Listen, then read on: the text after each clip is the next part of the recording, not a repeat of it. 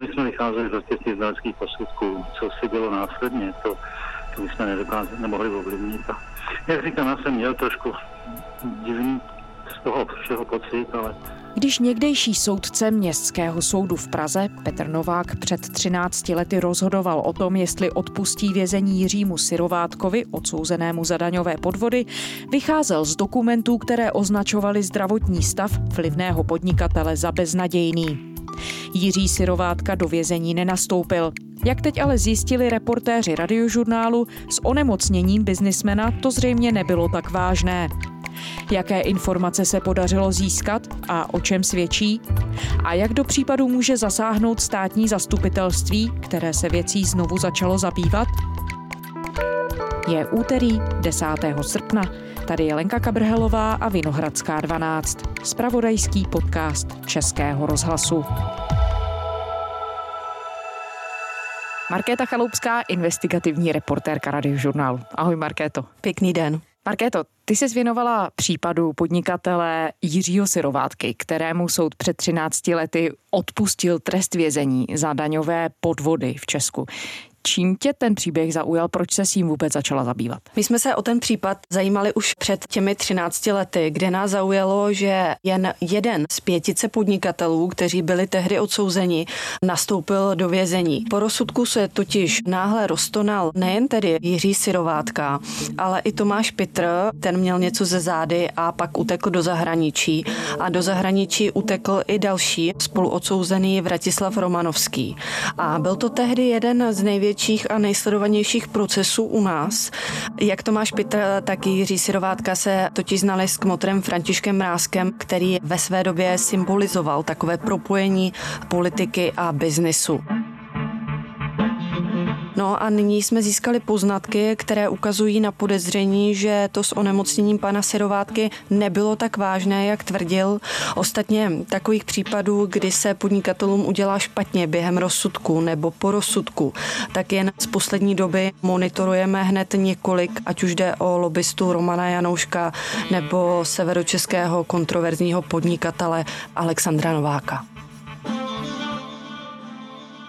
Ty už si nám tady, Markéto, nastínila to hlavní dějiště, ale pojďme to vzít možná od počátku, od toho, kdo je podnikatel Jiří Serovátka. On se narodil v Plzni, kde se podle médií nejprve vyučil v oboru číšník kuchař. Brzy po revoluci začal podnikat s Tomášem Pitrem, kdy založili firmu Balírny Praha. Působil také na golfovém hřišti na Karlštejně. Mladá fronta tehdy ale napsala, že se oba muži rozhádali a Sirovátka dostal na Karlštejně výpověď teď kvůli nadbytečnosti a odsouzen byl v roce 2006. Podle obžaloby spolu s dalšími vymáhal po finančních úřadech vrácení daní pomocí fiktivních faktur a ze šesti případů se jim to údajně podařilo pětkrát a stát tak připravili asi o 51 milionů korun. Kontroverzní podnikatelé Tomáš Pitr a Miroslav Provod půjdou na pět let do vězení za 12 let staré daňové delikty. Rozhodl o tom vrchní soud v Praze, který tak zmírnil jejich původní tresty. Pitr byl původně odsouzen na 8,5 roku a Miroslav Provod na 9 let. S nižšími tresty odešli od soudu i další tři odsouzení muži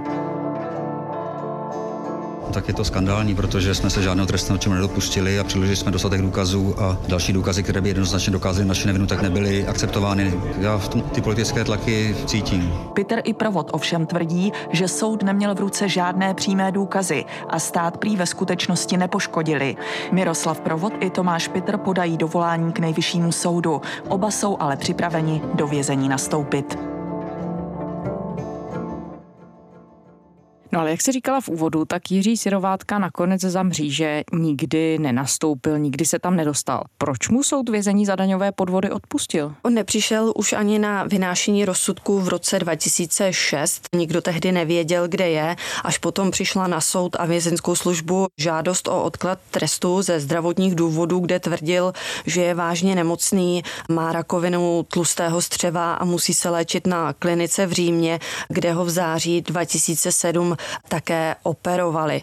Podle dokumentace, kterou předkládal soudu, měl být už v pokročilejším stádiu rakoviny a chodit na chemoterapii, která musela být přerušena, jak se píše v tom rozsudku, pro výrazné komplikace a nežádoucí účinky a i proto znalci posoudili jeho stav jako beznadějný, zdůraznili, že s jeho prognózou se pouze 5% nemocných dožívá pěti let, což nakonec tedy přesvědčilo soudce městského soudu Petra Nováka, aby mu po dvou odkladech nástupu do vězení trest v červnu 2008 odpustil definitivně. To by se ale podařilo zjistit tedy nové okolnosti o zdravotním stavu pana Sirovátky, na který se tedy on sám odvolával v době, kdy měl jít do vězení. O čem ty nové informace svědčí? Co přinesly? My jsme získali fotografie, které ukazují, že v době, kdy měl být na smrt nemocný, tak cestoval na francouzskou riviéru nebo do Dolomit.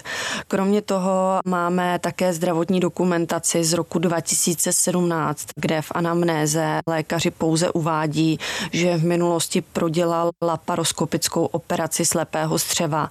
O žádné rakovině se tam nepíše. Ale vraťme se k těm fotografiím, které se pokusím zasadit i do časového kontextu. Už pár týdnů po operaci, konkrétně v říjnu 2007, se podle těch fotografií procházel po pláži ve francouzském letovisku Saint-Tropez a pouzoval se svým synem na tamním golfovém hřišti. O čtyři měsíce později, v únoru 2008, tedy krátce před definitivním upuštěním toho trestu, tak podle fotografií vyrazil na lyže do italských Dolomit, kde v bílé lyžařské bundě s kožiškem pozuje na vrcholku svahu, má zdvižené ruce, ve kterých bez problému drží hůlky nad hlavou. A podle dokumentace, kterou tehdy předkládal soudu a podle které se soud rozhodoval, jestli mu odpustit trest, tak měl být vlastně na smrt nemocný, potřeboval nepřetržitou péči lékařů a jeho stav vylučoval, aby nastoupil do vězení. No a aby toho nebylo ještě málo, tak po odpuštění trestu se pan Sirovátka s rodinou vydal do floridského města Miami, kde, jak tehdy soudu avizoval, chtěl pokračovat v léčbě, ale ani fotografie z této doby neukazují, že by byl ve vážném stavu, který by mu znemožňoval pobyt ve vězení. Třeba na fotce ze září 2008 z Miami bez problémů nese svého syna na ramenou a následně pouzuje na vodním skutru. Takže ty fotografie jsou opravdu v přímém rozporu s tím, co pan Sirovátka o sobě tvrdil. Ano. Jedna věc, která se týká Markéto těch fotografií, jsou doopravdy autentické. Je možné u tohoto typu dokumentů vyloučit, že nemůže jít od podvrh? My jsme pravost těch fotografií ověřovali tak, že na satelitních snímcích a webových stránkách jsme dohledávali místa, kde byly fotografie pořízené a kontrolovali, že informace z datové stopy odpovídají času a místu pořízení.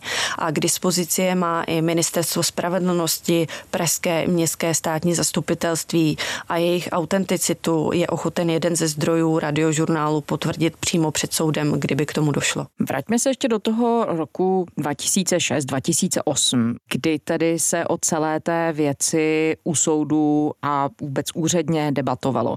Na základě čeho tehdy Markéto znalci došli k závěru, že podnikatel Sirovátka je tak nemocný, že nemohl nastoupit do vězení? Soudce Petr Novák měl k dispozici podle rozsudku zprávy od italských lékařů a posudky od dvou českých znalců, které si pan Sirovátka sám najal. A přímo v nemocnici v Římě byl za ním pouze jeden z nich. Ten má iniciály JEŠ, my jeho celé jméno nebudeme zveřejňovat, i když ho známe, protože on sám je nyní ve vážném stavu v nemocnici, ale ten do znaleckého posudku napsal, cituji, že onemocnění má krajně nepříznivou prognózu, recidivu lze očekávat řádově v měsících až do dvou let a z tohoto pohledu jde o nemoc ohrožující život. Další znalec se vyjádřil podobně. Ten pana Sirovátku ani neviděl, ten se rozhodoval na základě lékařských zpráv a také vyhodnotil, že jde o nevyléčitelnou nemoc s nepříznivou prognózou. Ale ani tento znalec, který se podle veřejně dostupných zdrojů zaměřuje primárně na zubní lékařství, tak dotazy nechtěl komentovat. A samotný soudce Novák, který tehdy případ u soudu posuzoval, ten neměl podezření, že ty informace, které o sobě podnikatel Sirovátka soudu předkládal, že mohly být zatížené v jeho prospěch. Soudce Pražského městského soudu Petr Novák měl k dispozici lékařské zprávy jednak od těch italských lékařů, kde byl pan Sirovátka operovaný a pak také tedy od těchto dvou znalců, které ale, jak je nutné upozornit, si najal sám Jiří Sirovátka. Nebyli to znalci pověření soudem. Původně soudce Novák sice zvažoval, že Sirovátku na italské klinice navštíví také nezávislý znalec, kterého by tam poslal soud, který by proskoumal jeho stav a také ověřil, zda hospitalizovaným je skutečně Jiří Sirovátka.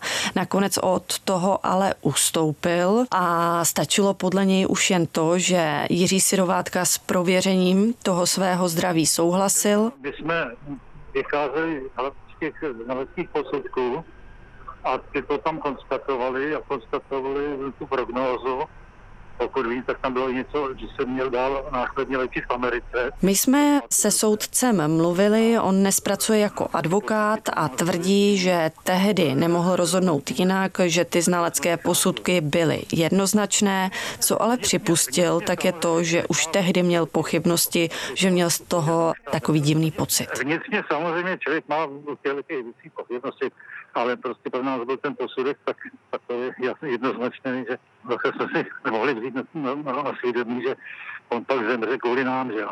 Ty už si popsala detailně ty fotografie, které máte k dispozici. Můžeme se ještě pozastavit nad tou zdravotní dokumentací? O co konkrétně jde, o jaké doklady? Nám se podařilo získat lékařské zprávy, které jsou z Motolské nemocnice.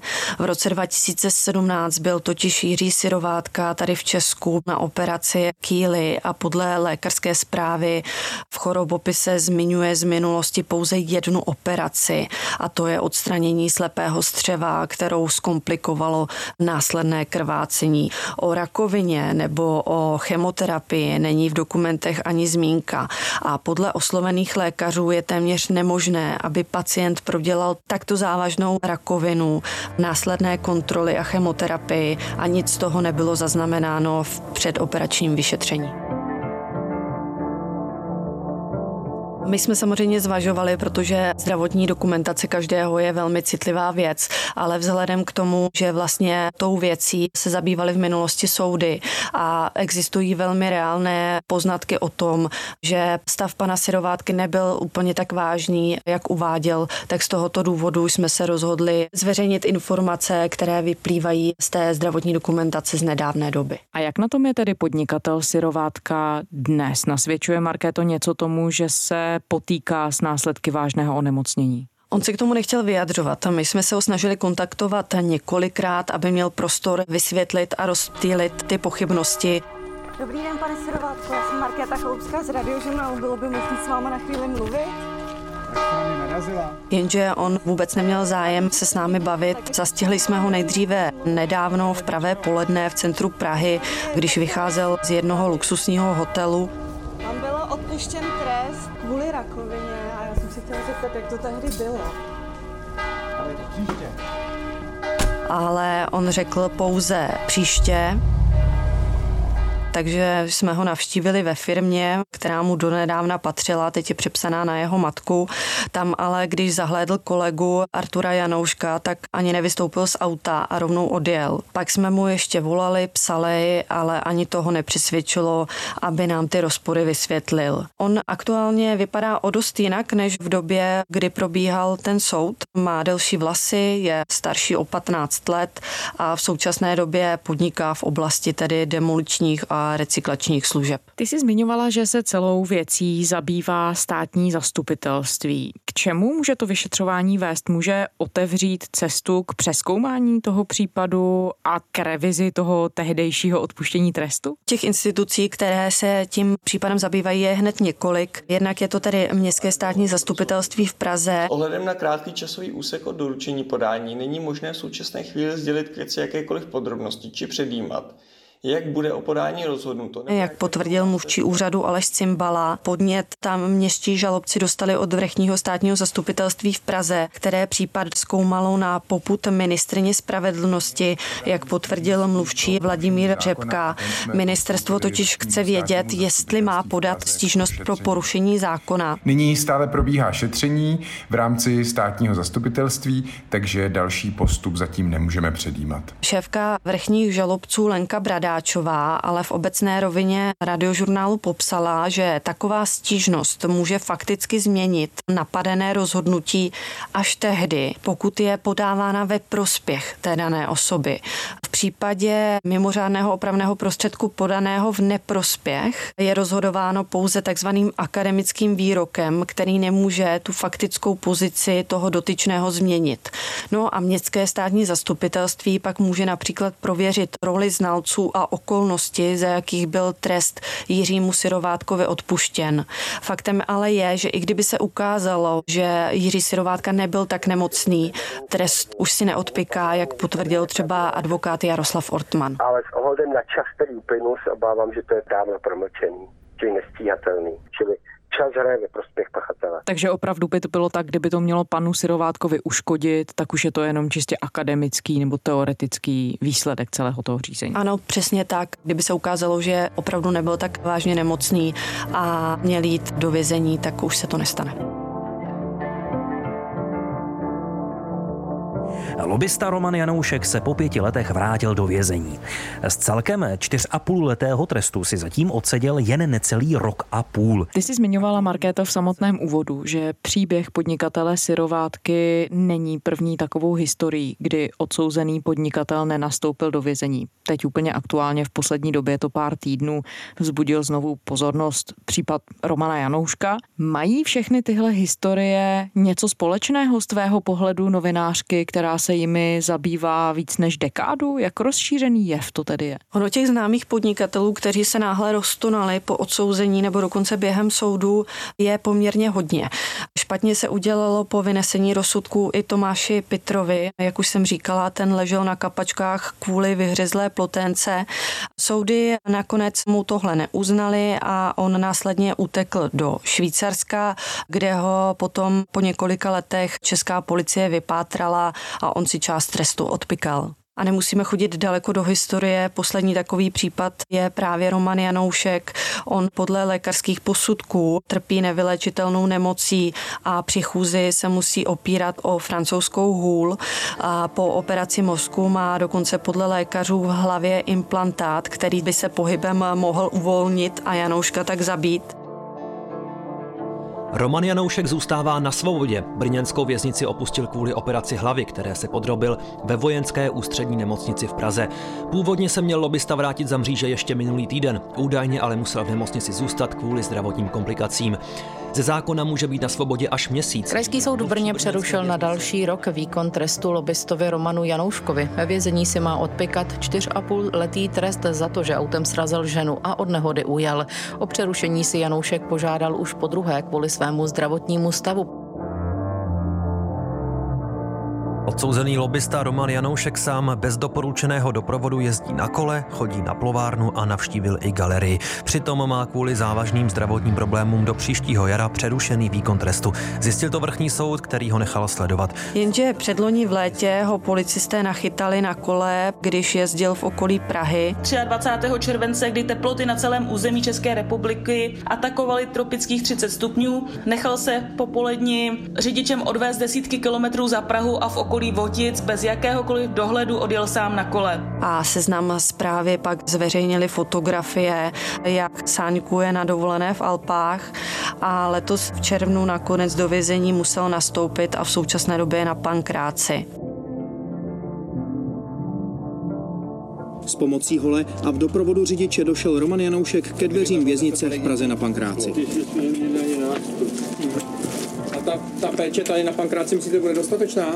To si my nemyslíme právě. Teď dojde hmm. na měsíc léky, jo. Hmm. Lékaři to vylučují, ale víte co, co. Mých osobně se může stát cokoliv. Hmm.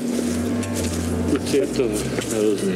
Soud ve středu vydal příkaz k předvedení lobbysty do nejbližší věznice. Policie po něm vyhlásila pátrání, Janoušek ale do vězení dorazil sám. Za mříže se musel vrátit, protože mu soud neprodloužil přerušení trestu.